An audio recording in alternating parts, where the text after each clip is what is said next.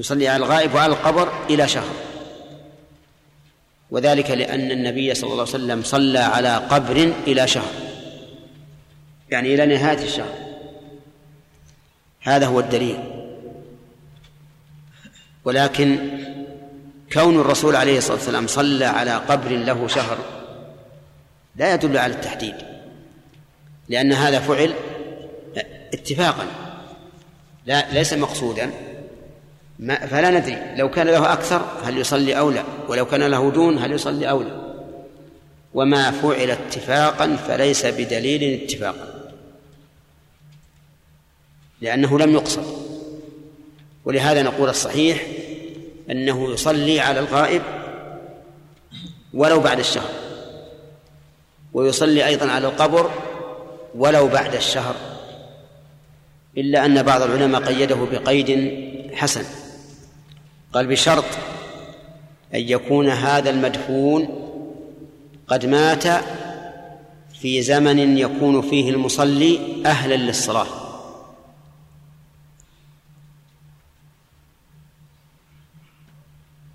معلوم آه. إلا أن يكون المصلي الميت قد مات في زمن بلغ فيه المصلي أن يكون من أهل الصلاة. مثال ذلك آه، رجل مات له عشرون سنة فخرج إنسان يصلي عليه وله ثلاثون سنة. يصح أو لا؟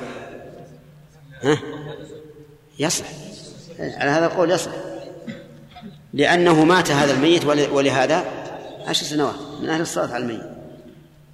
طيب. آه، مات رجل له ثلاثون سنة.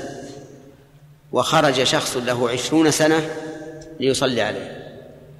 لا يصح لأن هذا كان معدوما حين مات الرجل. فليس منها الصلاة عليه. ومن ثم لا يشرع لنا نحن أن نصلي على قبر النبي صلى الله عليه وسلم. لا, لا يشرع لنا.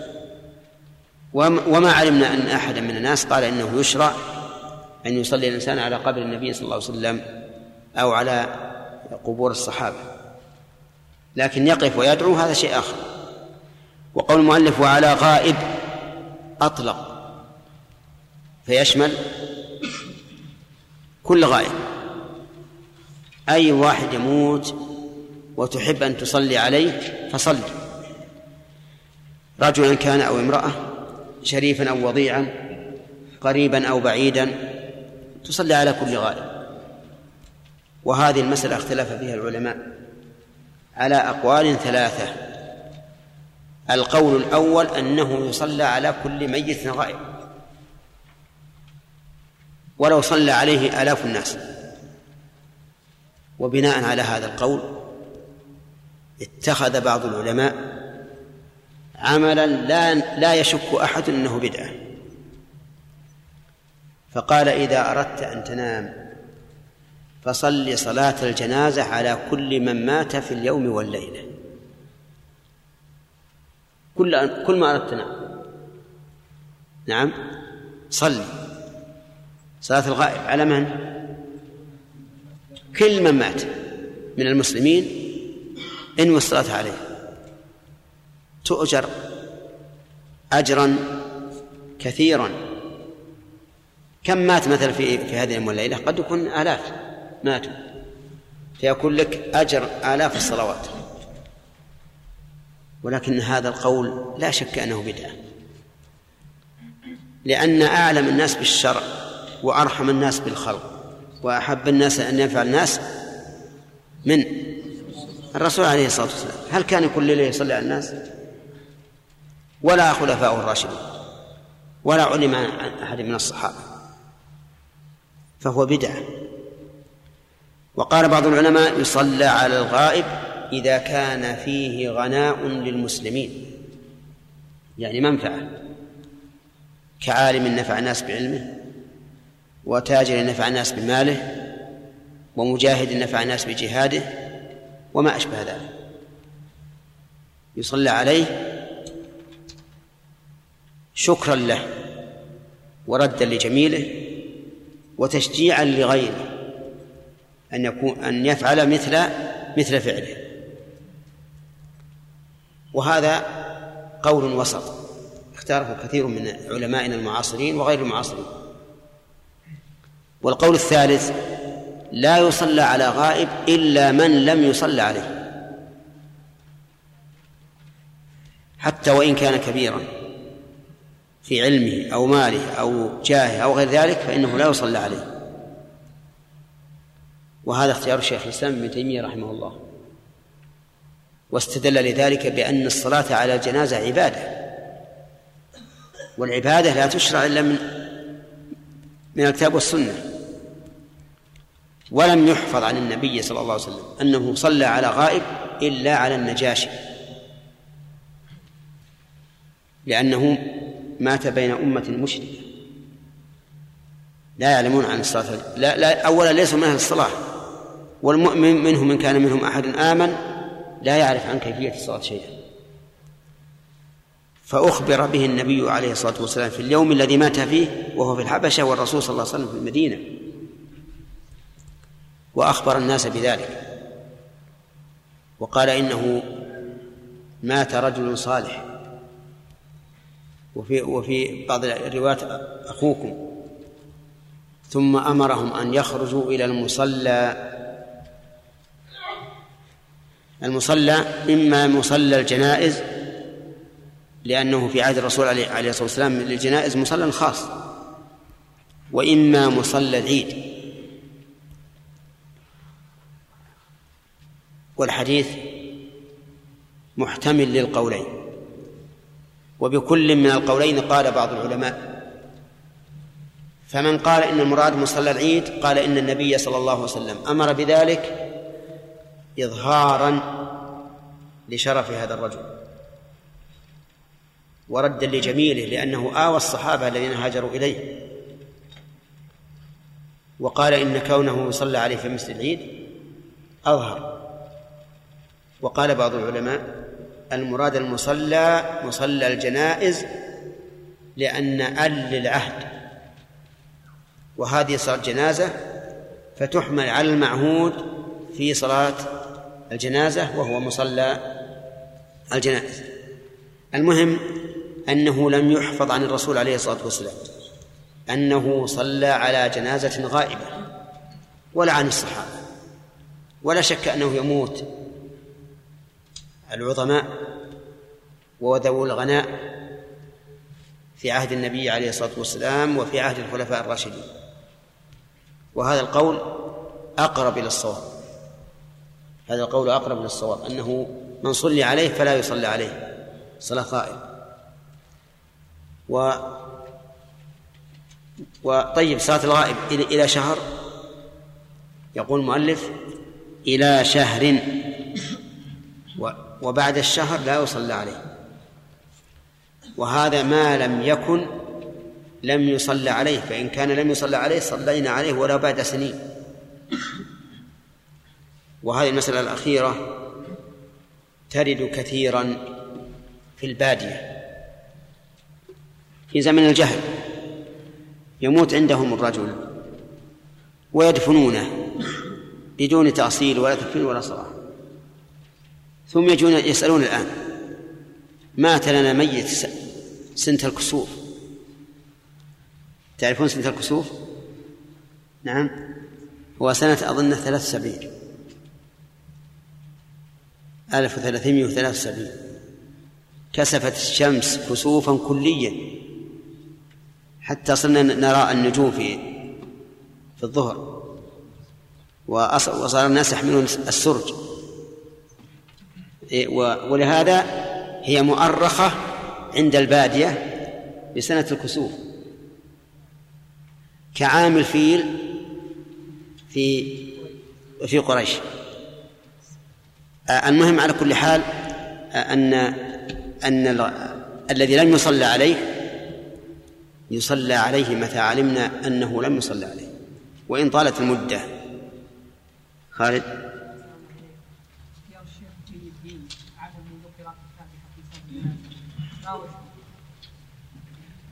والله لا وجه له ما أعرف له وجه. ولا أعرف له وجه ما دام الحديث لا صلاة لمن لم يقرأ بفاتحة الكتاب وهذه صلاة. نعم. من يقول؟ أليس الله سمى هذه صلاة؟ ولا تصلي على أحد منهم؟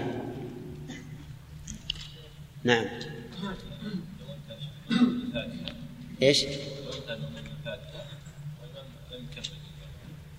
نعم. إذا انتهى المأموم من قراءة الفاتحة قبل أن يكبر الإمام فليقرأ سورة أخرى. بل إنه ورد في آه، في بعض الحديث أن الرسول قرأ معها سورة أخرى.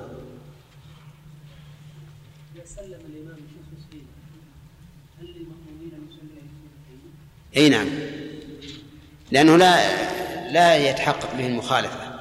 لكن لو سلم تسليمتين فليسلم تسليمتين.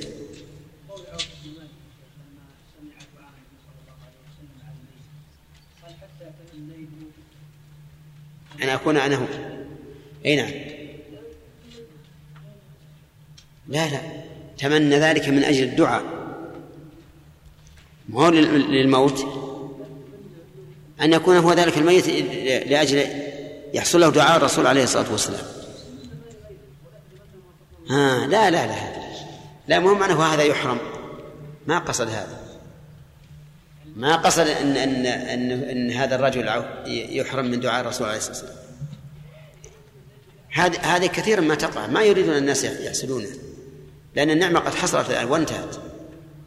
لكن يتمنى مثلها.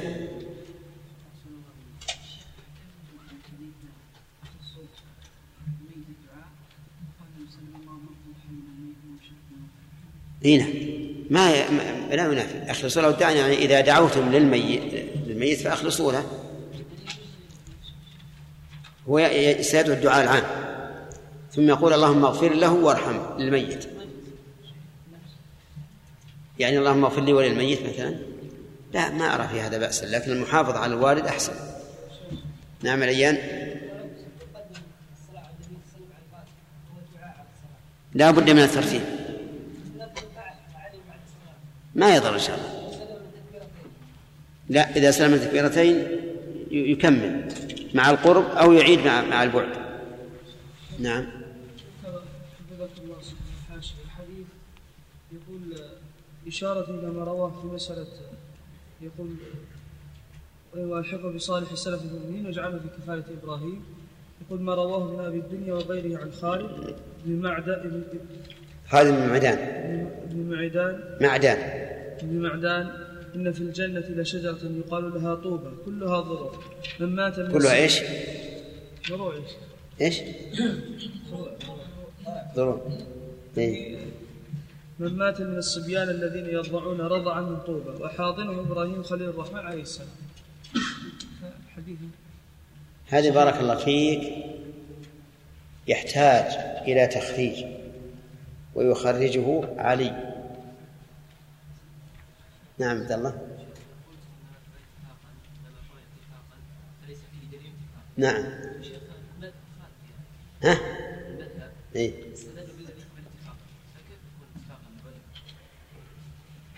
اي ما وقع اتفاقا فليس فليس لدينا اتفاقا. لا ما يخالفون لا قد يخالفون في كونه وقع اتفاقا. أما إذا قال نعم وقع اتفاقا فلا دليل فيه. لكن قد يخالف العالم فيقول هذا وقع قصدا لا اتفاقا نعم. يؤخذ بالتتبع إن هذا ليس من مقاصد الشريعة. نعم. ناصر.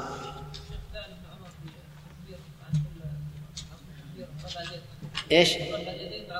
نعم. نعم.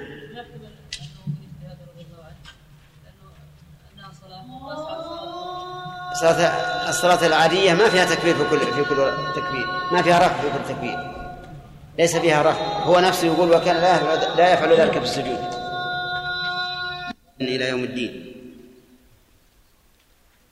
قال المؤلف رحمه الله تعالى أظن منتهى المناقشة من فتح الصلاة على صلاة القبر. ها؟ نعم.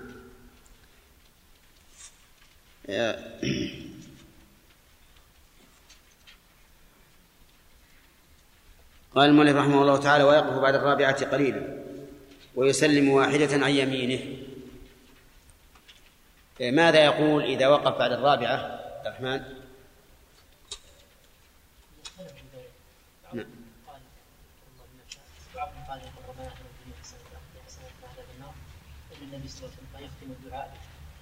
بعضهم يقول رب يقول ربنا آتنا في الدنيا حسنة وفي الآخرة حسنة وقنا عذاب النار لأن النبي صلى الله عليه وسلم كان يختم الدعاء بها. وبعضهم يقول يسكت ولا يقول شيئا. وبعضهم يقول يقول إنه يقول اللهم لا تحرمنا أجره ولا تفتنا بعده واغفر لنا وله والمسألة ليس فيها دعاء موقوف يعني ورد عن النبي صلى الله عليه وسلم فإن دعا بدعاء مناسب فهو خير. يقول المؤلف إن واجب صلاة الجنازة كذا وكذا. ما المراد بقوله واجب؟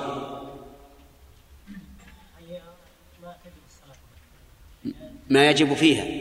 فلا ينافي أن يكون ركنا. كذا؟ طيب. إذن هنا لم يفرقوا بين الركن وبين الواجب بل جعلوا الأركان واجبات. طيب. قول قيام هل يشمل الفرض والنفل أو الفرض خاصة هل في صلاة الجنازة نفل الصلاة الثانية على الميت. أحسن طيب. ما هو الدليل على أن على أن الفاتحة ما هو الدليل على أن الفاتحة من واجبات الصلاة أو من أركانها؟ نعم.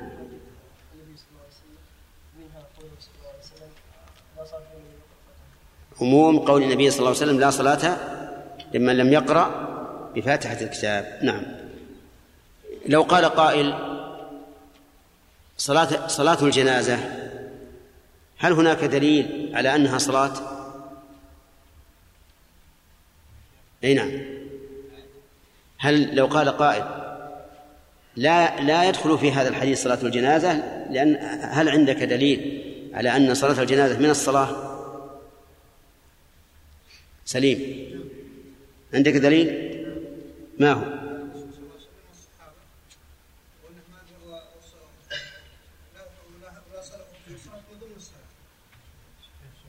لا ما أنا أريد دليل أريد دليلا على أنها صلاة ما يخالف هو صلى عليه لكن لو قال قائل ما هي صلاة فلا تدخل ولا تصلي على أحد منهم مات أبدا وكذلك الرسول يقول صلوا على صاحبكم. نعم. إذن هي صلاة بدلالة الكتاب والسنة. فتدخل في عموم قوله لا صلاة لمن لم يقرأ بفاتحة الكتاب. لا اصبر يا صالح. بعدين. آه لو أنه فاته شيء من التكبير فماذا يصنع؟ أحمد؟ كيف يقضيه؟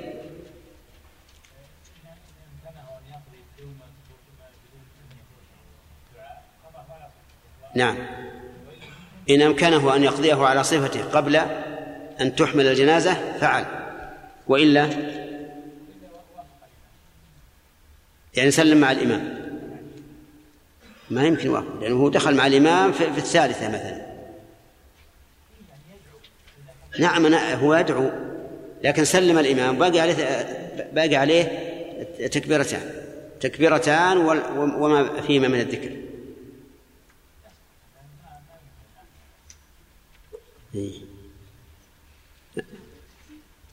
إذا خاف أن تحمل يتابع التكبير ويسلم. وله أن يسلم مع الإمام لأن الفريضة انتهت بسلام الإمام. طيب. لو قال قائل ما هو الدليل على اختياركم أن يقضيه؟ أي ما فاته على صفته. الرحمن. نعم.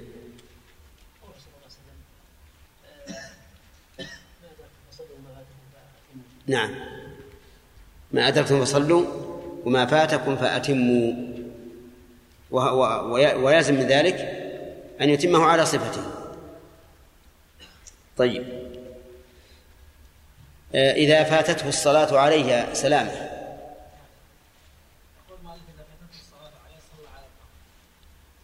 هل هناك دليل؟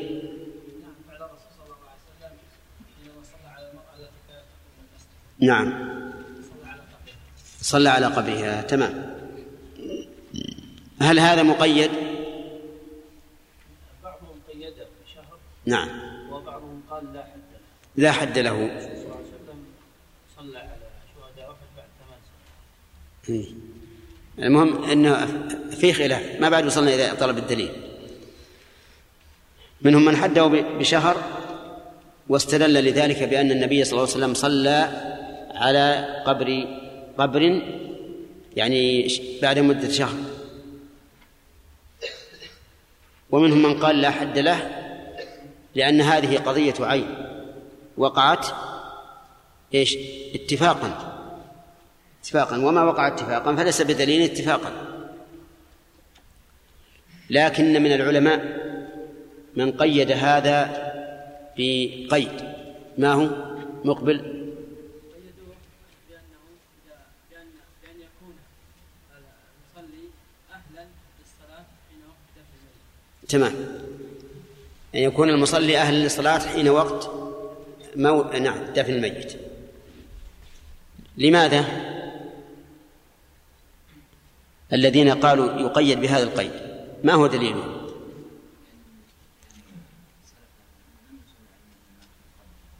نعم يعني ما صلى الناس على النبي صلى الله عليه وسلم ولا على- في البقيع ولا على عثمان ولا على غيره. طيب. هذا أحسن ما قيل في الحد. هل يصلى على الغائب؟ عبد المجيد. صلى على الغائب. سواء صلي عليه أم لم يصلى؟ ها. إيه ما يخالف. على ما هو الدليل؟ أن النبي صلى الله عليه وسلم صلى على النجاشي حين مات. طيب هل هذا الاستدلال بالحديث يا فؤاد صحيح أو لا؟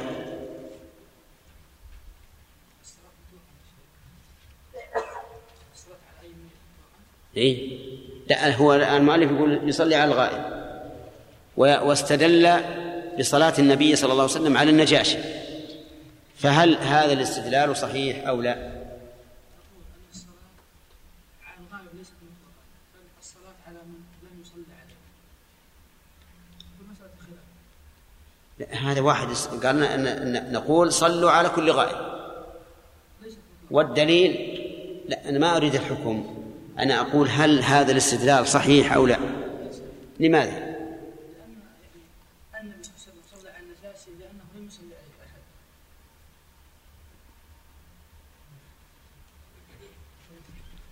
نعم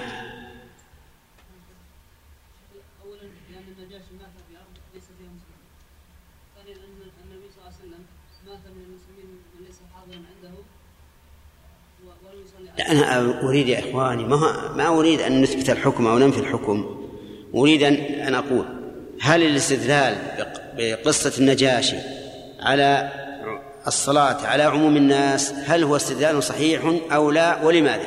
يلا بدر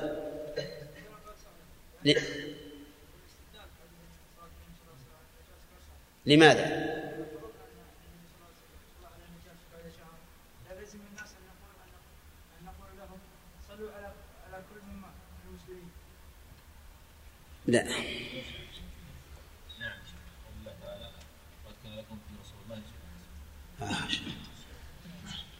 يا إخوان إحنا أعطيناكم قاعدة في الاستدلال. لا يصح الاستدلال بالأخص على الاعم الاستدلال بالأخص لا يصح أن يستدل به على الاعم يعني إذا كان الدليل أخص من المطلوب فإنه لا يستدل به. وهذا صحيح. لكن يستدل بالأعم على الأخص لأن العام يشمل جميع أفراده. فنحن نقول هذه قضية خاصة هذه قضية- قضية خاصة. لا يمكن أن نستدل بها على العموم. ليس هذا لفظا عاما. قضية خاصة. والنجاشي كما قلتم لم يصلى عليه في بلده فأمر النبي عليه الصلاة والسلام أن يصلي المسلمون عليه هناك. طيب إذن من لم يصلى عليه يجب أن يصلى عليه. يجب أن يصلى عليه. على الغائب. ومن صلي عليه فهذا موضع خلاف بين العلماء. من يشرح لنا الخلاف؟ ها. نعم. القول الأول قال مطلقا يصلي على الميت الغائب نعم القول الثاني قال عظام الشرف يعني إذا كان الإنسان له جاه في المسلمين غنوا غنوا مصلحوا نعم. القول الثالث قول شيخ رحمه عليه قال أنه يصلي على من لم يصلي عليه. نعم. وأما من صلي عليه فلا يصلى عليه. وهذا القول الأخير هو الصحيح لأنها تؤيده الأدلة. ويليه, ويليه, ويليه القول المفصل. وأبعد من ذلك؟ القول المطلق الذي يقول صل على كل غائب. حتى إن بعض العلماء رحمة الله علينا وعليهم قال صار كلما أراد أن ينام صلى صلاة جنازة على من مات من المسلمين اليوم أين أين هذه السنة؟ وهل تقيد الصلاة بشهر؟ نقول فيها ما قلنا في الصلاة على القبر ثم قال المؤلف رحمه الله ولا يصلي الإمام على الغال هذا مبتدأ درس الليلة ولا يصلي الإمام على الغال. من من الإمام؟ إذا أطلق الفقهاء الإمام فالمراد بهم الإمام فالمراد به الإمام الأعظم أي رئيس الدولة. رئيس الدولة. لا يصلي على الغال. وقولها الغال الغال هو من كتم شيئا مما غنمه. في الجهاد. مثل أن يكون رجل مع المجاهدين غنم شيئا من المجاهدين وكتمه. يريد أن يختص به لنفسه. فهذا قد فعل إثما عظيما والعياذ بالله. وأتى كبيرة من كبائر الذنوب. ومن يغلل يأتي بما غل يوم القيامة. سوف يأتي بما غله حاملا. إياه على رقبته يوم القيامة. خزي وعار وفضيحة ولما كانت المسألة كبيرة ومتعلقة بعموم المسلمين امتنع النبي صلى الله عليه وسلم أن يصلي على الغال نكالا لمن يأتي بعده. نكالا لمن يأتي بعده. ولكن هل تسقط الصلاة عليه على بقية عن بقية المسلمين؟ الجواب لا. لا تسقط الصلاة عن بقية المسلمين. يجب على بقية المسلمين أن يصلوا عليه. ودليل ذلك ما روى زيد بن خالد قال توفي رجل من جهينة يوم خيبر فذكر ذلك لرسول الله صلى الله عليه وسلم فقال صلوا على صاحبكم. فتغيرت وجوه القوم فلما رأى ما بهم قال إن صاحبكم غل في سبيل الله ففتشنا متاعه فوجدنا فيه خرزا من خرز اليهود لا يساوي درهمين. أعوذ بالله. ولم يصلي عليه. ولكن الصلاة عليه باعتبار عموم المسلمين واجب. وقوله ولا على قاتل نفسه يعني كذلك لا يصلي الإمام على قاتل نفسه. لأن قاتل نفسه والعياذ بالله أتى كبيرة من كبائر الذنوب وسوف يعذب في جهنم بما قتل به نفسه. إن قتلها بخنجر ففي يده خنجر في نار جهنم يطعن به نفسه. إن قتل نفسه بالسم ففي ففي فمه سم يتحساه يوم القيامة في النار. إن قتل نفسه بالتردي من عالي من جبل أو من جدار أو ما أشبه ذلك فكذلك يعذب به في جهنم. كما جاء ذلك عن رسول الله صلى الله عليه وسلم. فلا يصلي الإمام على قتل نفسه. نكالا لمن بقي بعده. وكثير من الناس غير المسلمين إذا ضاقت به الدنيا قتل نفسه انتحر والعياذ بالله. فيكون كالمستجير من الرمضاء بالنار عجل العقوبة لنفسه والعياذ بالله لأنه يعذب من حين ما يموت. نسأل الله العافية. ودليل ذلك أن النبي صلى الله عليه وسلم أتي برجل قد قتل نفسه بمشاقص فلم يصلي عليه. ولكن هل يصلي عليه بقية الناس؟ نعم. يصلي عليه بقية الناس لأنه مسلم. لأن قاتل نفسه لا يكفر وإن كان يخلد في النار إلا أن يشاء الله فإنه لا يكفر. بقي أن نناقش المؤلف في قوله لا يصلي الإمام. لو قال قائل أفلا ينبغي أن يعد هذا الحكم إلى أمير كل قرية أو قاضيها أو مفتيها؟ يعني من يحصل بامتناعهم نكال هل يتعدى الحكم إليهم؟ الجواب نعم صحيح أنه يتعدى الحكم إليهم. كل من في من في امتناعه عن الصلاة نكال فإنه يسن له أن لا يصلي. على الغال ولا على قاتل نفسه. طيب وهل يلحق بالغال وقاتل النفس؟ من هو أشد منهم أذية للمسلمين؟ كقطاع الطرق مثلا؟ المشهور من من المذهب لا. والقول الثاني أن من كان مثله أي مثل أهل الغلول أو قاتل أنفسهم أو أشد منهم فإنه لا يصلي الإمام عليه.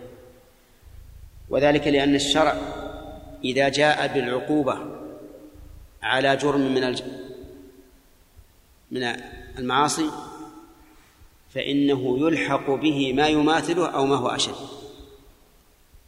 فإذا كان الذي غل هذا الشيء يسير لم يصلي عليه النبي صلى الله عليه وسلم. فما بالك بمن يقف للمسلمين في الطرق ويقتلهم ويأخذ أموالهم ويريعهم؟ أليس هذا من باب أولى أن ينكل به؟ الجواب بلى.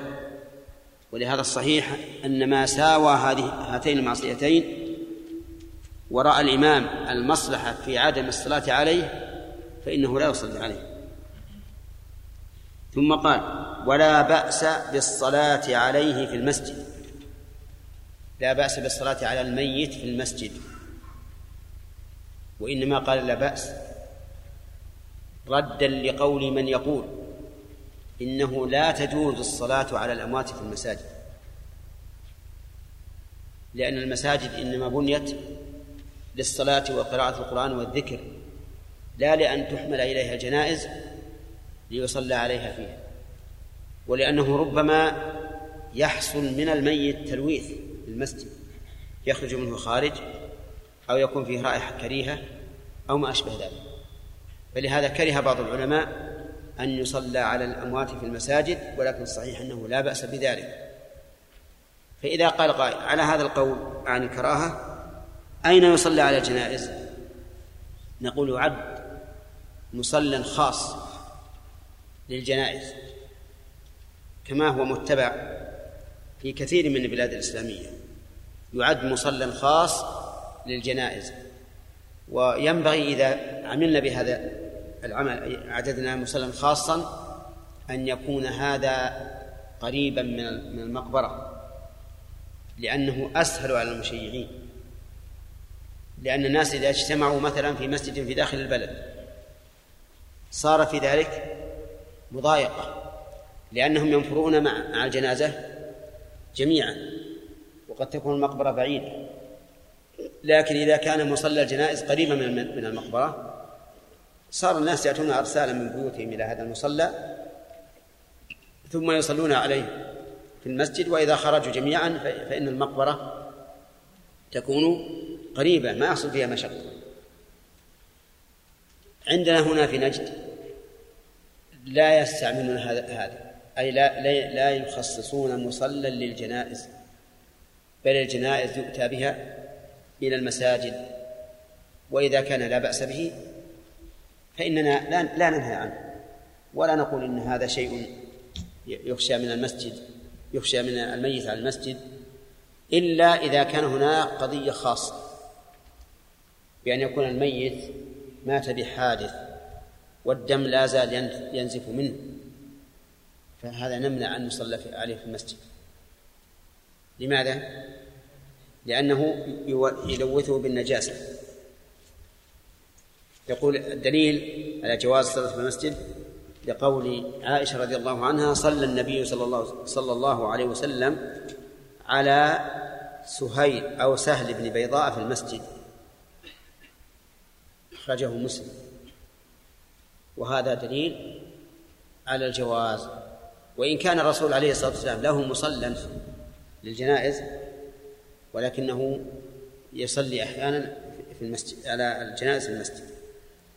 ثم قال المؤلف رحمه الله فصل في حمل الميت ودفنه.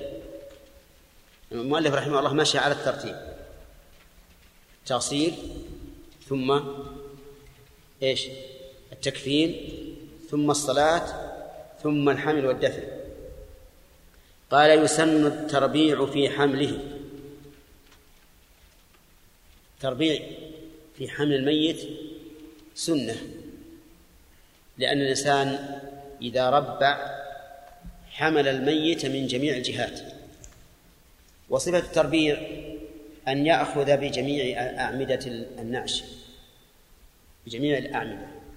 ولهذا سميناه تربيعا لأن لأن أعمدة النعش أربعة. ولكن بأيها يبدأ؟ قالوا يبدأ بالجهة الأمامية من فيبدأ بالعمود الذي على يمين الميت. والميت مستلقٍ على السرير. يأخذ بالعمود الأي الذي على يمين الميت. ثم يرجع للعمود الذي وراءه. ثم يتقدم مرة ثانية للعمود الذي عن يسار الميت. ثم يرجع إلى الخلف. وبعد ذلك يحمل بما شاء. هذا ما اختاره أصحابنا رحمهم الله لأنها لأنه يروى عن ابن مسعود رضي الله عنه أن هذا من السنة. وقال بعض العلماء بل يحمله بين العمودين ولهذا قال المؤلف ويباح بين العميد بين العمودين. ولكن بعض العلماء قال يسن أن يحمل بين العمودين. يعني بأن يجعل العمود على يده اليمنى كذا وعمود على يده اليسرى. ولكن هذا لا شك أن فيه مشقة على الحامل ولا سيما إذا كانت الجنازة ثقيلة. لكن يباح بين العمودين قال لأنه صلى الله عليه وسلم حمل جنازة سعد بن معاذ بين العمودين. والذي يظهر لي أن الأمر في هذا واسع. وأنه ينبغي أن يفعل ما هو أسهل ولا يكلف نفسه. قد يكون التربيع صعبا أحيانا فيما إذا كثر إيش؟ المشيعون فيشق على نفسه وعلى غيره. أما الحمل بين العمودين فهو شاق اللهم إلا إذا كان هناك عمودان يلتقيان عن قرب بحيث يكون كل عمود على عاتقه فيمكن أن يكون سهلا. أما إذا كان يحمله على يده على ذراع وعضده فهو صعب هذا إذا كان الميت محمولا على نعش ولكن إذا كان صغيرا فيحمل بين بين الأيدي. يعني يحمل على الأيدي إذا كان صغيرا ولا يشق فيحمل على الأيدي. وحينئذ نسأل هل ينبغي أن يوضع على النعش مكبة أو لا؟ مكبة أو لا؟ المكبة مثل الخيمة أعواد مقوسة توضع على النعش ويجعل عليها ستر ستر. هذه إذا كانت أنثى فنعم لأن ذلك أستر لها. وقد قيل إن أول من فعل ذلك من فعل به فاطمة بنت محمد صلى الله عليه وسلم. وقيل غير هذا لكن استحب هذا كثير من العلماء. قالوا لأن هذا أستر للمرأة. أما أن يؤتى بالمرأة ملفوفة بعباتها تبين أفخاذها.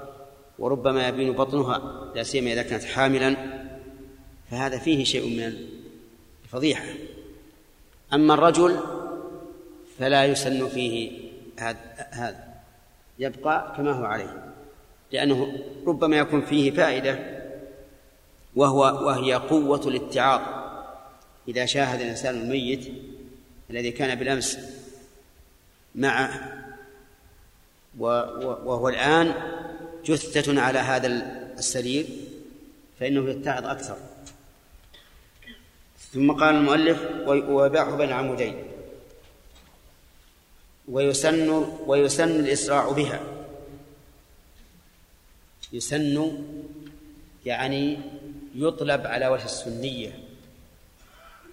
والمراد بالسنية هنا السنية الاصطلاحية. فلا فلا فلا يدخل فيها الواجب.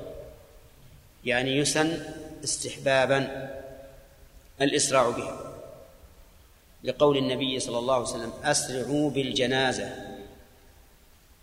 فإن تك صالحة فخير تقدمونها إليه وإن تك سوى ذلك فشر تضعونه عن رقاب. اللهم إلا أن يخشى من تمزق الجنازة.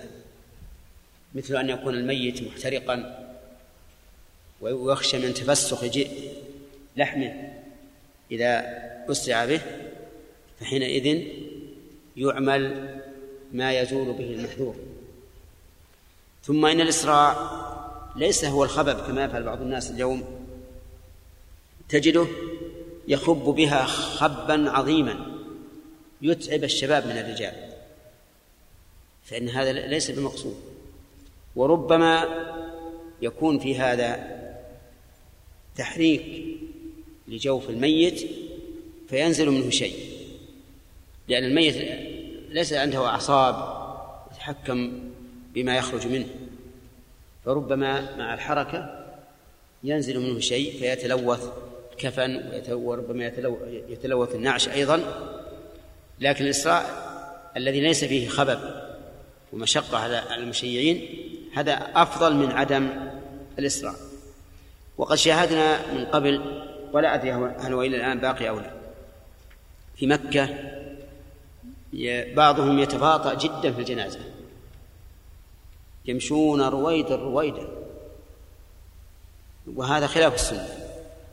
والعجلة السريعة التي تشق على الناس ويخشى منها تفسخ الميت أو أو خروج شيء منه أيضا خلاف السنة. ولهذا قال الإسراع بها دون الخبب هذا بالشرح دون الخبب وهو الإسراع الشديد. نعم. إذا امتنع النبي صلى الله عليه وسلم عن الصلاة عليه المنفعة ولكن الإمام العادي إنسان شخص عادي الإمام يمنع لا مو الإمام العادي الإمام الذي له شأن في البلد الذي يرى الناس أن عدم صلاته على هذا الميت تعزيز. وتنكيل من بعده من من لا يضر لا ما يضر هو معلوم ان الرسول شافع وهو أقرب الناس إلى قبول الشفاعة. المصلون كلهم شفعاء وأقرب الناس الرسول عليه الصلاة والسلام. نعم. نعم.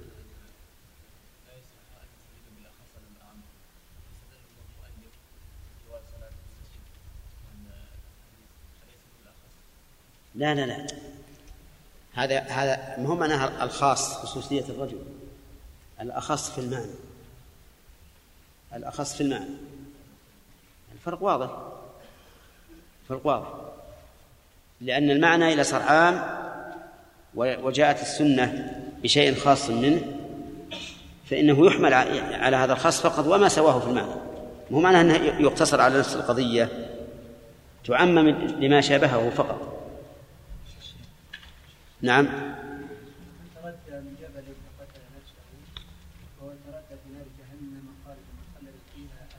نعم. كيف؟ خالدا مخلدا فيها ابدا نعم نعم. نعم.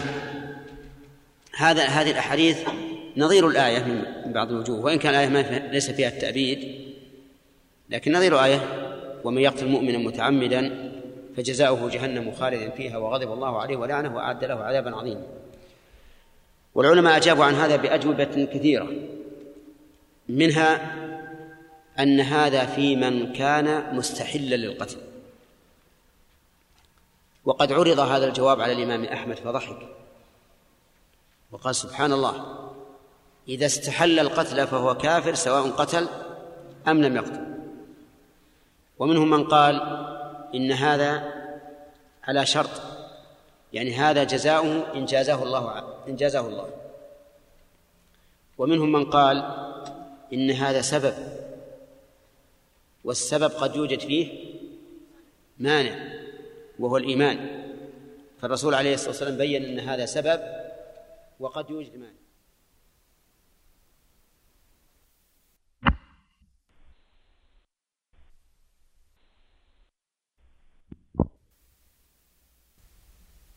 أم لم يقل.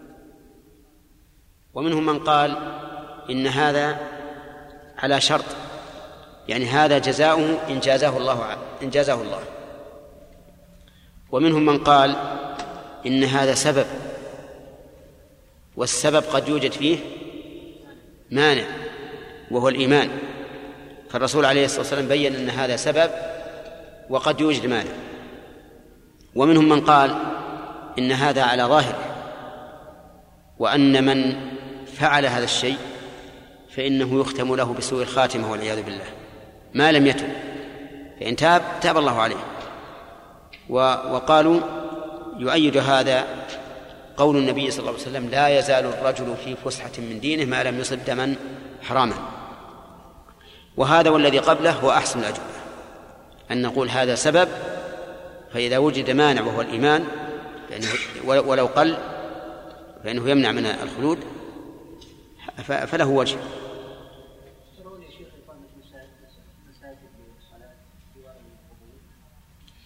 والله إحنا نرى الأمر على ما كان عليه.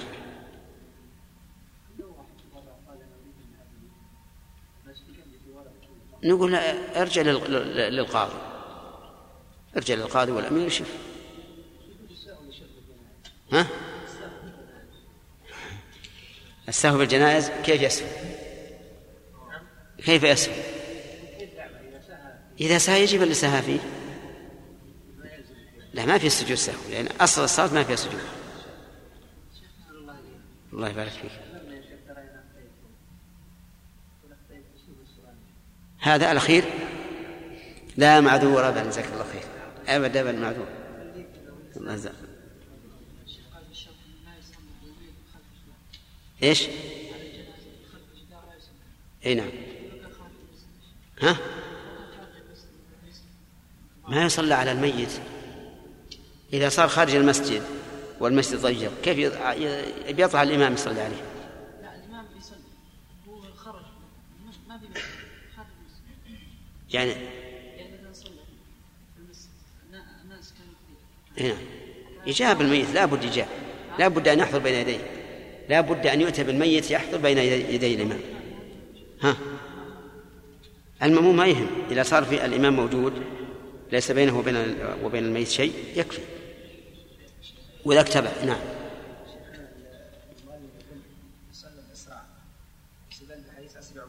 نعم. نعم. إي نعم. أخرج هذا إن الرسول بين إن هذا من باب الشفقة على الميت إذا كان صالحا أو الشفقة على الحامل إذا كان غير صالح. وإذا قال أحد بالوجوب فهو جيد يعني القول بالوجوب جيد لكن ما رأينا أحد قال بها نعم.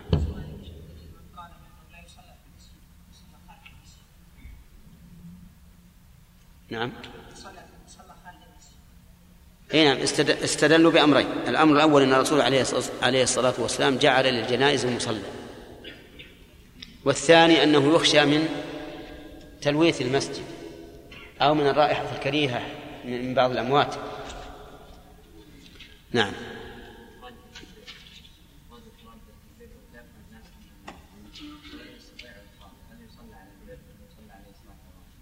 لا يصلى على البئر. وتطم البئر عليه. يصلى على البئر. يعني سقط رجل في البئر ولم نستطع إخراجه. نصلي عليه وهو في البئر. وهنا يسقط تأصيله لعدم القدرة عليه. والتكفين أيضا. خالد؟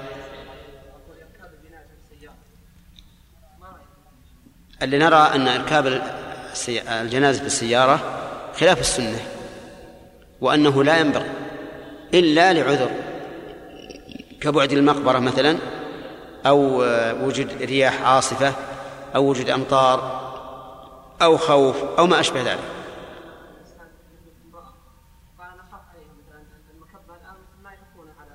إيه؟ لا بد لا لا بد أن تقدم للصلاه حتى لو جعلناها في السيارة هم جايين نسير إيه؟ حتى المشي الناس ما يشاهدون كثيرا لأن المشي ستكون على الأعناق رفيعة. لا حول ولا قوة إلا بالله. على كل حال الأفضل لا شك أن الأفضل أن تحمل الجنازة على الأعناق. أولا لأن هذا هو ما جاء في السنة. والثاني أن أدعى للاستعار والخشوع. حمل حملناه بجنازة وجاءت السيارات من ورائها كأنهم في حفلة عرس. نعم. نعم. كلها بين يديه القبور؟ اي نعم. إي ما يصلح. لأن ما خرج عن مسامتته ما يمكن يصلي عليه.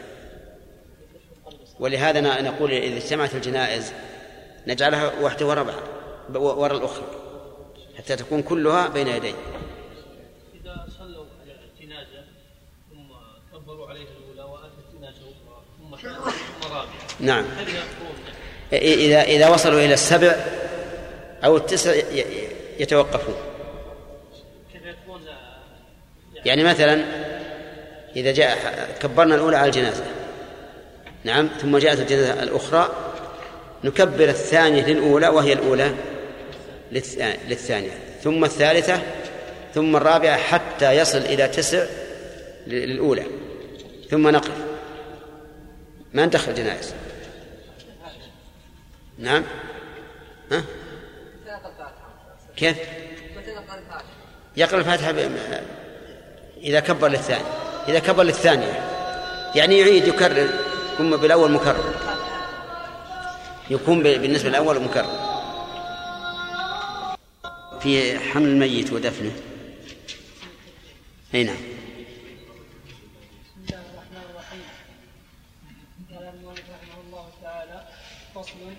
يسن التربيع في يسن التربيع في حمله ويباح بين العمودين ويسن الإسراع بها.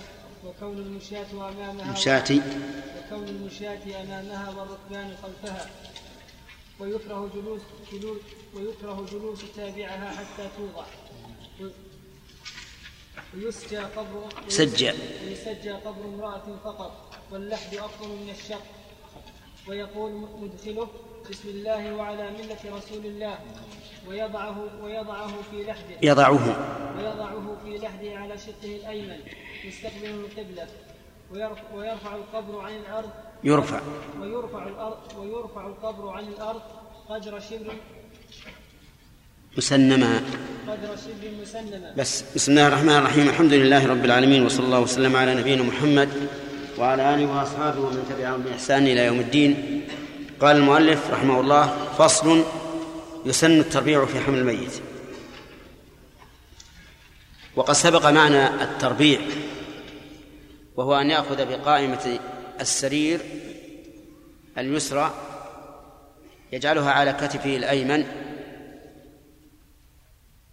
قليلا ثم يرجع إلى الخلفية يجعلها على الكتف الأيمن أيضا. ثم يتقدم إلى مقدم السرير ليجعل الجانب الأيمن منه على كتفه الأيسر ثم يرجع إلى آه، إلى المؤخرة. هذا هو التربيع وهو سنة عند الحنابلة رحمهم الله ولكنه لو خالف فإنه لا بأس به. ولو كان زحام فإنه لا ينبغي أن يتكلف التربيع لما يكون فيه من الأذية له ولغيره. قال المؤلف ويباح بين العم بين العم بين العمودين. يعني يباح أن يحمل الميت بين العمودين. يكون في الوسط ويكون أحد العمودين على كتفه الأيمن والثاني على كتفه الأيسر. ولكن هذا إذا كان النعش صغيرا.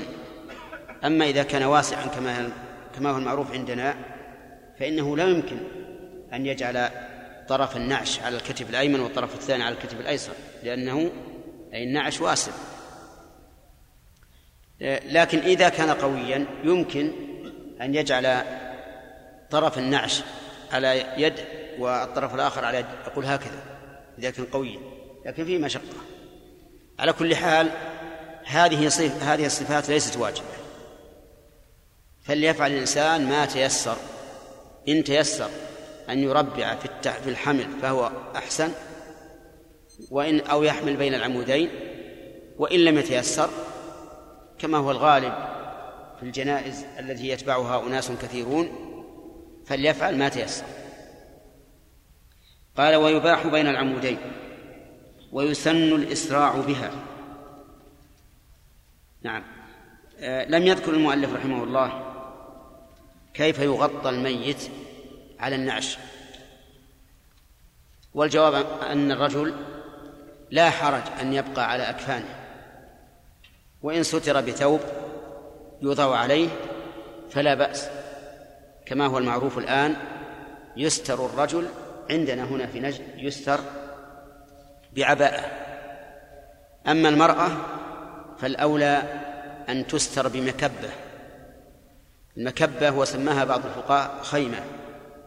يعني شيء مثل القبة يجعل على النعش لأن هذا أستر لها.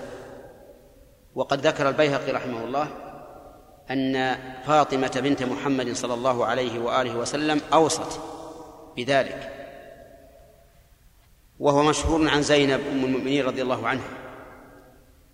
ولهذا استحبه الفقهاء رحمهم الله أن يجعل على نعش المرأة مكبة لأنه أستر لها.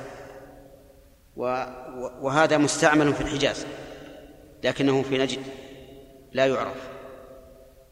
ولو فعله أحد لكان محسنا ولا ولا ينكر عليه. لأنه أحيانا تقدم بعض الجنائز من النساء يشاهد الإنسان ثدي المرأة ويشاهد يعني أشياء لا يحب أن يشاهدها.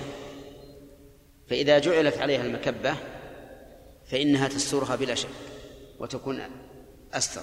قال في الشرح عندي فإن كانت امرأة استحب تغطية نعشها بمكبة لأنه أستر لها ويروى أن فاطمة صنع لها ذلك بأمرها ويجعل فوق المكبة ثوب.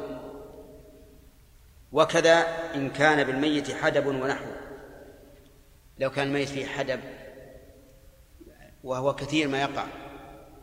قد يموت الإنسان وليس حوله أحد ثم مع شدة الموت يقرفص يضم فخذيه إلى بطنه ثم يموت ويبرد فيبقى على هذا الوضع.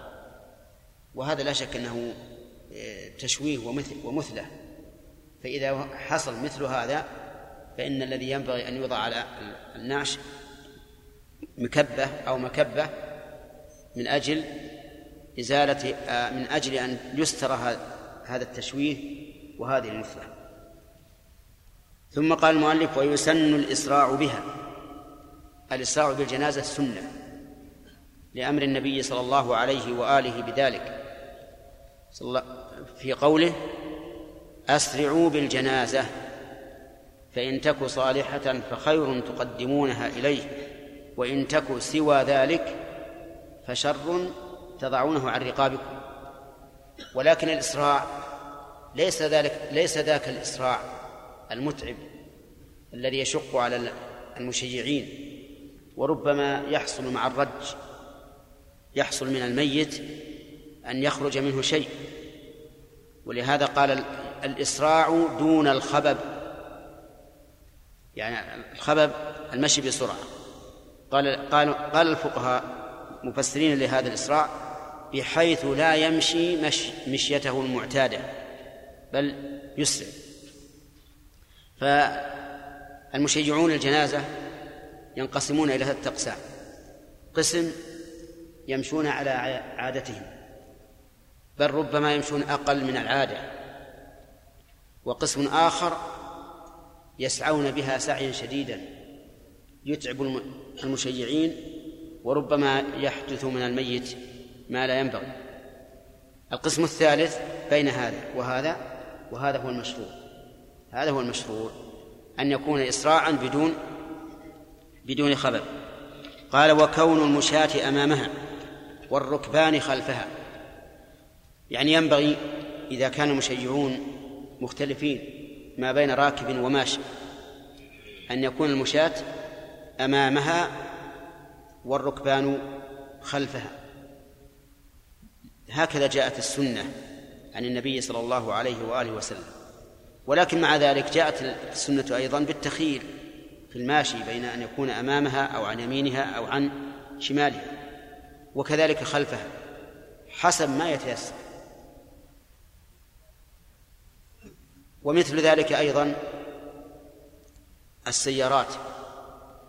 فإن الأولى أن تكون أمامه أمام الجنازة لأنهم دقيقة لأنهم إذا كانوا خلف الناس أزعجوهم فإذا كانوا أمامها لم يحصل إزعاج منهم وصار أصحاب السيارات أحرارا في الإسراع إلى المقبرة وسلم الناس منهم. ومعلوم أن الناس إذا كانت السيارات خلفهم فإنها سوف تحثهم أكثر على السير كما هو مشاهد. فالذي نرى أن الركبان السيارات يكونون أمامها لأن ذلك أكثر طمأنينة بالنسبة للمشيعين وأسهل لأهل السيارات أيضا لأن صاحب السيارة إذا هدأها مرة يتعب فإذا انطلق بسرعة ما صار هذا أيسر له. قال ويكره, ويكره جلوس تابعها حتى توضع. يعني أن المشيع لا يجلس حتى توضع الجنازة. لأن النبي صلى الله عليه وآله وسلم نهى عن ذلك عن الجلوس حتى توضع. ولأنه مشيع تابع فإذا كانت الجنازة محمولة فلا ينبغي أن يجلس حتى توضع في الأرض للدفن. قال ويسجى قبر امرأة فقط. يسجى يعني يغطى قبر المرأة فقط. متى يغطى؟ يعني عند إدخالها إلى القبر يغطى القبر. من أجل ألا ترى المرأة لأن ذلك أسر لها. وقوله فقط ليخرج قبر الرجل فإنه لا يسجل. لما روي عن علي رضي الله عنه أنه مر بقوم يدفنون ميتا رجلا وقد سجوه فجذبه وقال إنما يصنع هذا في النساء ولكن كيف يدخل القبر؟ يدخل من عند رجليه. يؤتى بالميت من عند رجلي القبر ثم يدخل رأسه هكذا سلا في القبر. هذا هو الأفضل. وعمل الناس اليوم على الطريقة الثانية وهي أن يأتوا بالميت من قبل من قبلة القبر ويضعوه في القبر بدون سلم وهذا أيضا جائز. فإن أمكنت الصفة الأولى فهي أفضل وإن لم تمكن ولم يعرفها الناس فإنها فإن ذلك مجزم يقول سجى قبر امرأة فقط واللحد أفضل من الشق. يعني القبر إذا كان لحدا فهو أفضل. واللحد أنه يحفر للميت في قاع القبر حفرة من جهة القبلة ليوضع فيها. ويجوز من جهة خلف القبلة لكنها من جهة القبلة أفضل. المهم أن الشق الذي يوضع فيه الميت يكون على جانب القبر. مائلا ليس بالوسط ولهذا سمي لحدا لأن أصل اللحد من الميل. ولما كان الشق الذي يوضع فيه الميت مائلا من جانب القبر سمي لحدا. وقوله أفضل من الشق الشق أن يحفر للميت في وسط القبر. حفرة. فصار اللحد أن يحفر للميت على جانبي القبر. إما من جهة القبلة وهو الأفضل أو من جهة خلاف القبلة وهو المفضول. والشق أن يحفر للميت في وسط القبر. ولكن إذا احتيج إلى الشق فإنه لا بأس به. والحاجة إلى الشق إذا كانت الأرض رملية فإن اللحد فيها لا يمكن. لأن الرمل إذا لحدت فيه انهدم فتحفر حفرة ثم يحفر في وسطها ثم يوضع لبن على جانب الحفرة التي فيها الميت من أجل أن لا ينهد الرمل ثم يوضع الميت بين هذه اللبنات. تصورتموها الآن؟ نعم. الرمل كما تعرفون ينهدم ينهدم. فكيف نصنع؟ نحفر الحفرة. حفرة ولو كانت واسعة. ثم إذا وصلنا إلى قاع القبر حفرنا الحفرة التي فيها الميت. ثم شككنا اللبن. من هنا ومن هنا. ووضعنا الميت بين اللبنات. بين اللبنات.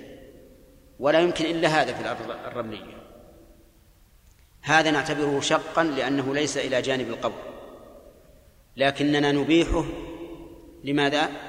لا للضرورة. يعني لأنه لا يمكن الرمل إذا يبس انهد لا شك. وعلى هذا فنقول إذا احتيج إلى الشق لكون الأرض رملا ينهال عند حفره فإنه يحفر له شقا. واللحد أفضل من الشق. وعلم من قوله اللحد أفضل من الشق أن الشق جائز. أن الشق جائز. وهو كذلك. ولكنه خلاف الأفضل. طيب فإذا قال قائل إلى أين نحفر؟ هل نحفر بطول قامة الرجل أو نصف الرجل أو أقل أو أكثر؟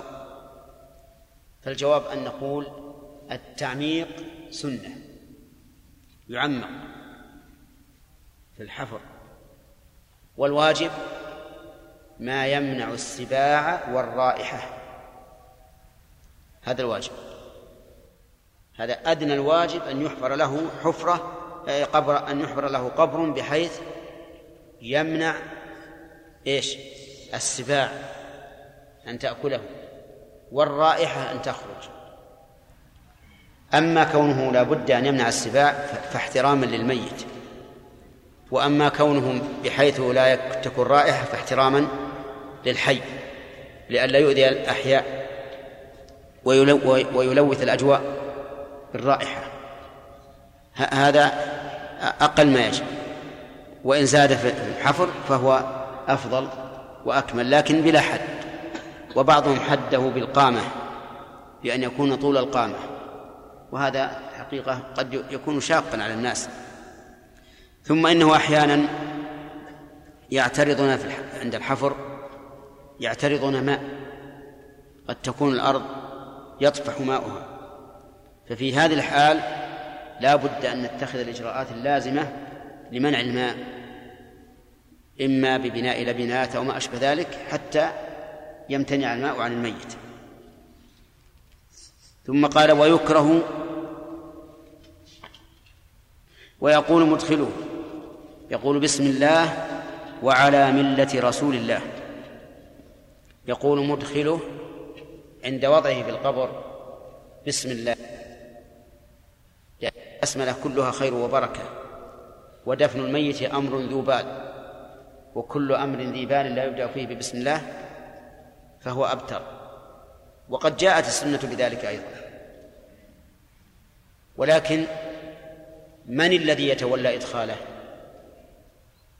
إن كان له وصي يعني قد قال قبل موته فلان يتولى دفني فإننا نأخذ بوصيته. وإن لم يكن له وصي فبأقاربه. يعني نبدأ بأقاربه إذا كانوا يحسنون الدفن. وإن لم يكن له أقارب أو كانوا لا يحسنون الدفن أو لا يريدون أن ينزلوا في القبر فأي واحد من الناس؟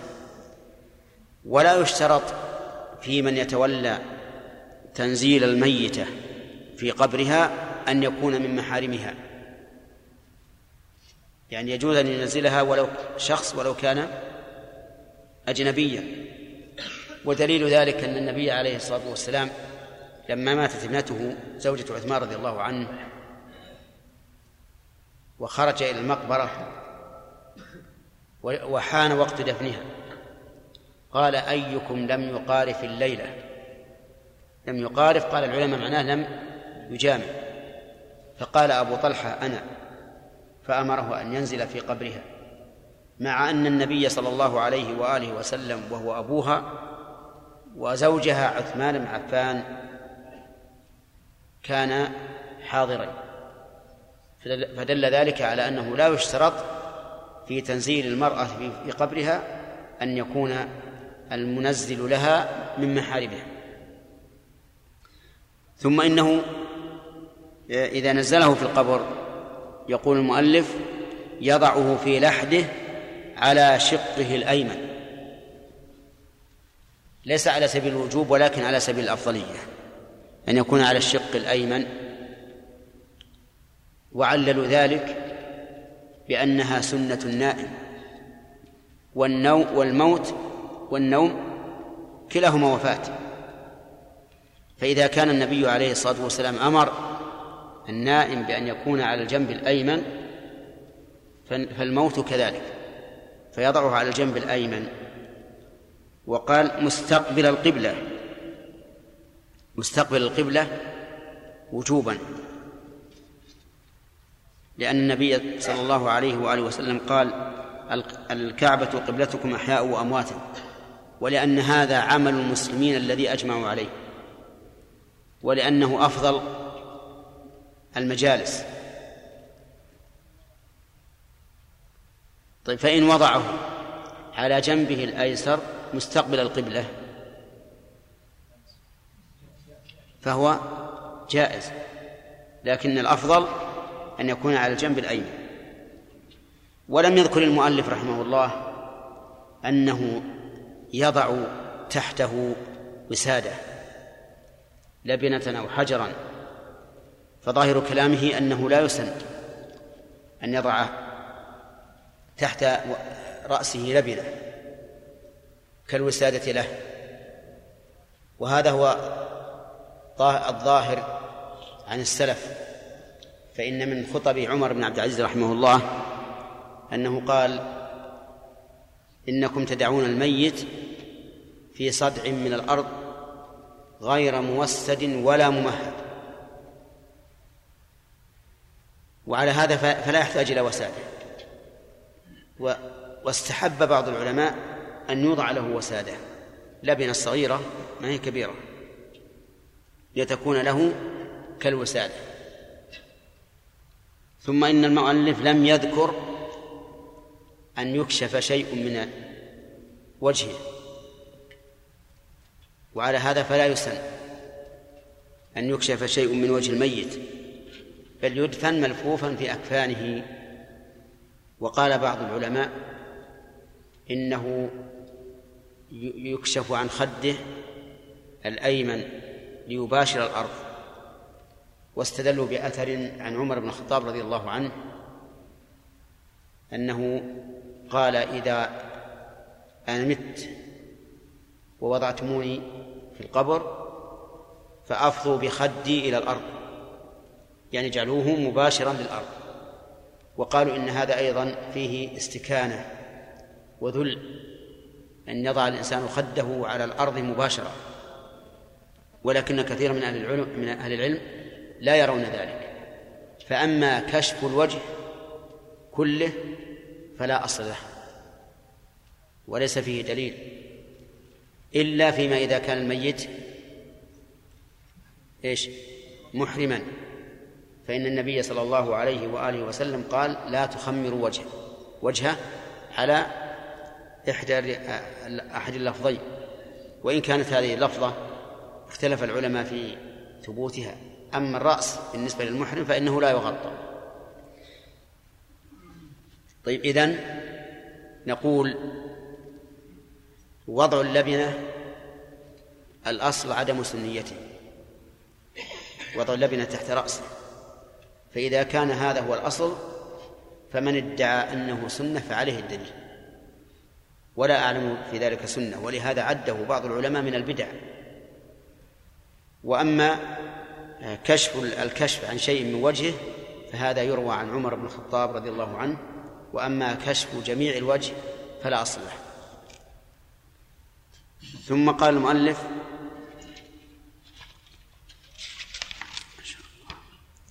ويرفع القبر أو ويرفع القبر عن الأرض قدر شبر مسنما. يعني السنة أن يرفع القبر عن الأرض. وهو كما أنه سنة فإن فإن الواقع فإن الواقع يقتضيه. لأن تراب القبر سوف يعاد يعاد إلى القبر. ومعلوم أن الأرض قبل حرثها أشد انضماما مما إذا حرثت. فلا بد أن يربو التراب. هذا من وجه ومن وجه ومن وجه آخر أن مكان الميت مكان الميت كان بالأول ترابا والآن صار فضاء فهذا التراب الذي كان في مكان الميت بالأول سوف يكون فوق. فالسنة أن يرفع القبر قدر شبر وهذا أيضا هو الواقع. وقول المؤلف قدر شبر الشبر ما هو؟ نعم الشبر يقولون ما بين رأس الخنصر والإبهام عند فتح الكف يعني هكذا. ما بين هذا إلى هذا شبر ومعلوم أن المسألة تقريبية لأن الناس يختلفون في في كبر اليد. في الإنسان الكبير الذي الذي يده كبيرة وأصابعه طويلة سيكون شبره طويلا. والعكس بالعكس. والمسألة تقريبية. والغالب أن التراب الذي يعاد إلى القبر الغالب أنه يرتفع بهذا المقدار. قد يزيد قليلا وقد وقد ينقص قليلا. واستثنى العلماء من هذه المسألة ما إذا مات الإنسان في دار حرب أي في دار كفار محاربين فإنه لا ينبغي أن يرفع قبره بل يسوى بالأرض خوفا عليه من من الأعداء أن ينبشوه ويمثلوا به أو ما أشبه ذلك.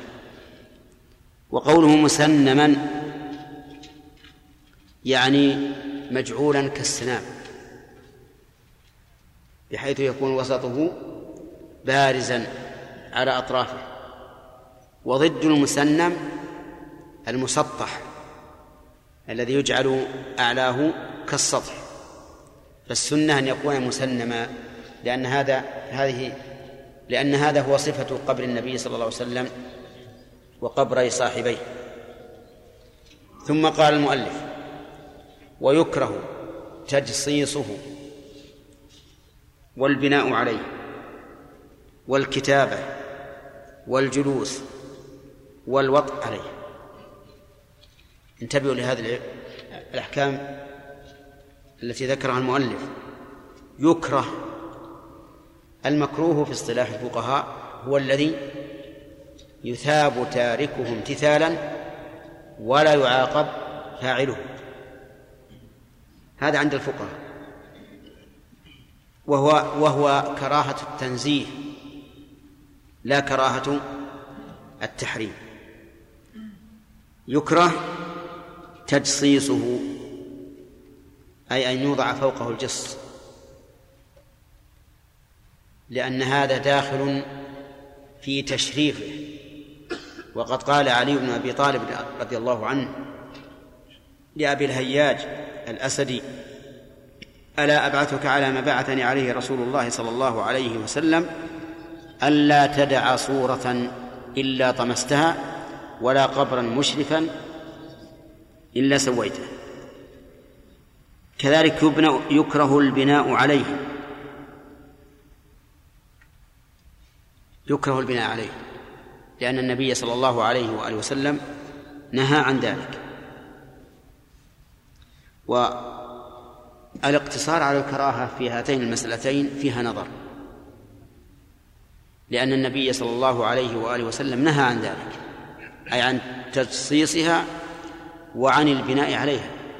والأصل في النهي التحريم ولأن ولأن هذا وسيلة إلى الشرك فإنه إذا بني عليها عظمت. وفي النهاية ربما تعبد من دون الله لأن الشيطان يستجري بني آدم من الصغير إلى الكبير ومن الكبير إلى الكفر. فالصحيح أن تجصيصها حرام وأن البناء عليها حرام.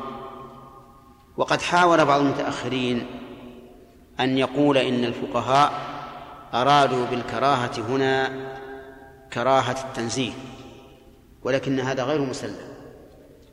لأن هذا خلاف إيش؟ خلاف اصطلاحي. نعم. كذلك أيضا تكره الكتابة. الكتابة على القبر. تكره. سواء كتب على الحصى المنصوب عليه أو كتب على نفس القبر. لأن ذلك يؤدي إلى تعظيمه. وتعظيم القبور يخشى أن يكون أن يوصل صاحبه إلى الشرك. وظاهر كلام المؤلف رحمه الله أن الكتابة مكروهة حتى ولو كانت بقدر الحاجة أي حاجة بيان صاحب القبر. درءا للمفسدة. وقال شيخنا عبد الرحمن بن سعدي رحمه الله المراد بالكتابة ما كانوا يفعلونه في الجاهلية من كتابات المدح والثناء لأن هذه هي التي يكون فيها المحذور. أما التي بقدر الإعلام فإنها لا تكره. يكره الجلوس والوطء عليه أي على القبر. الجلوس على القبر مكروه على كلام المؤلف كراهة تنزيه والصواب أنه محرم. فإن النبي صلى الله عليه وآله وسلم نهى عن الجلوس على القبر وقال لأن يجلس أحدكم على جمرة فتخرق ثيابه فتمضي إلى جلده خير له من أن يجلس على القبر. وهذا يدل على التحريم والتحذير من ذلك. كذلك الوطء عليه.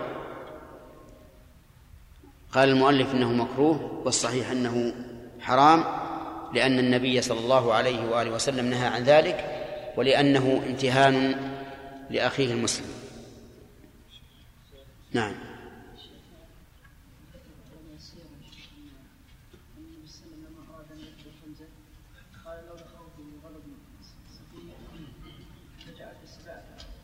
نعم. هذا آه، قوله لولا خوفي من أن تغضب صفية لتركته تأكله السباع.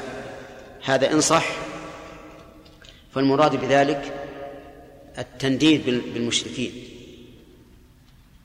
وأنهم فعلوا بالمسلمين ما فعلوا لأن حمزة رضي الله عنه مثل به المشركون حتى أخرجوا كبدة رضي الله عنه.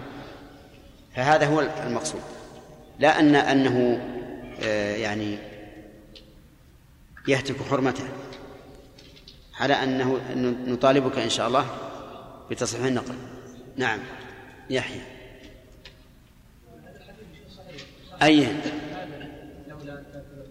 أي نطالب الأخ مازن بالتصحيح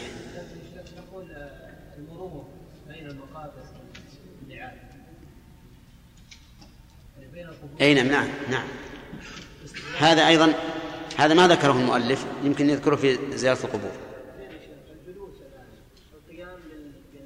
نعم. ما ذكره المؤلف.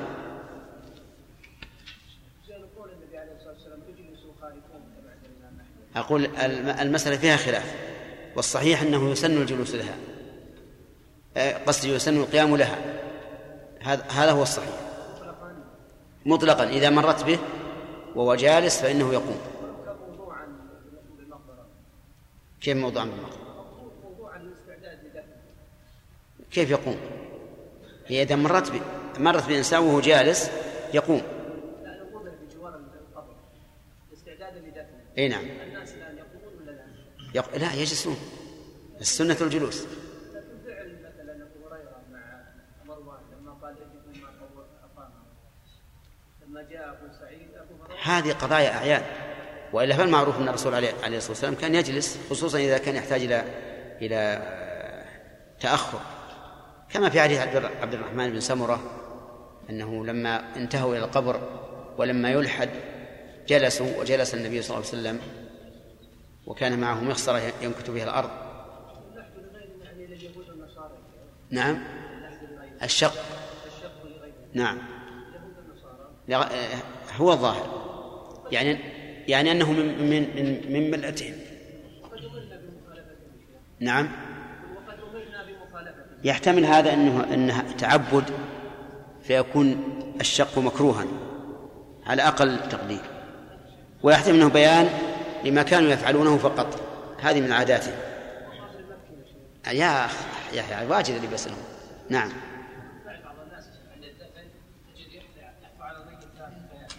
إيش؟ إي نعم هذه هذا من السنة. يسن لمن لمن حضر أن يحثو ثلاث حثيات لفعل النبي صلى الله عليه وآله وسلم. نعم.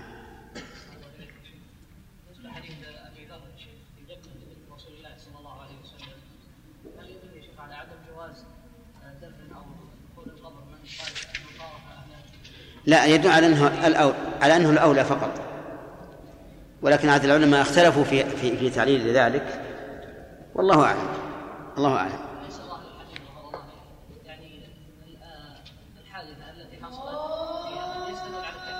لا ما على لا ما يدل ما هي كيفية التربيع؟ محمد.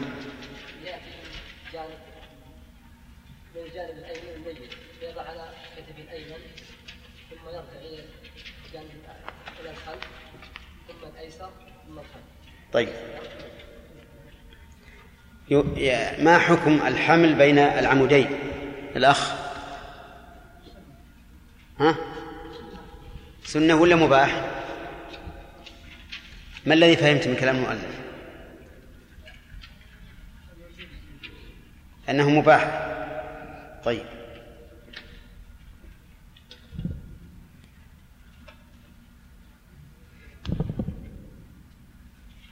كيف يوضع الميت في اللحد صالح. ها؟ يضعه على شقه الأيمن. والقبلة عن يمينه أو شماله؟ الأفضل أن تكون القبلة عن يمينه. كيف تصور أن تكون القبلة عن يمينه؟ وهو ميت.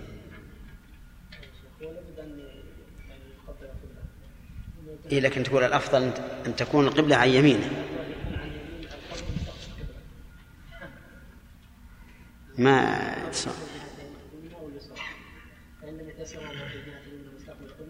إيه له جهتين. يمنى ويسرى صحيح. يعني من يجلس؟ الميت ويكون عليه منه ويسره. ها. إيه. طيب.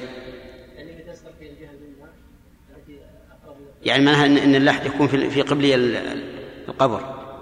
هذا اللي تريد؟ طيب. على أي الجنبين؟ على الجنب الأيمن. طيب هل هناك دليل على هذا؟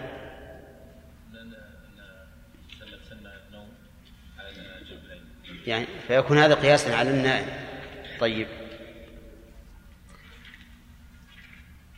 أين يتجه؟ اتجه إلى القبلة. طيب ما الدليل؟ لا إحنا النوم ما, ما ذكرنا انه قسم نعم. أي نعم. الكعبة إحياء وأمواتا صح. لكن هذا الدليل فيه ضعف إلا أن له شاهدا من حديث البراء بن معرور وسبق الكلام عليه. ثم هناك دليل آخر أقوى منه. نعم. عمل الصحابة من عهد الرسول عمل المسلمين من عهد الرسول صلى الله عليه وآله وسلم إلى إلى عهدنا اليوم.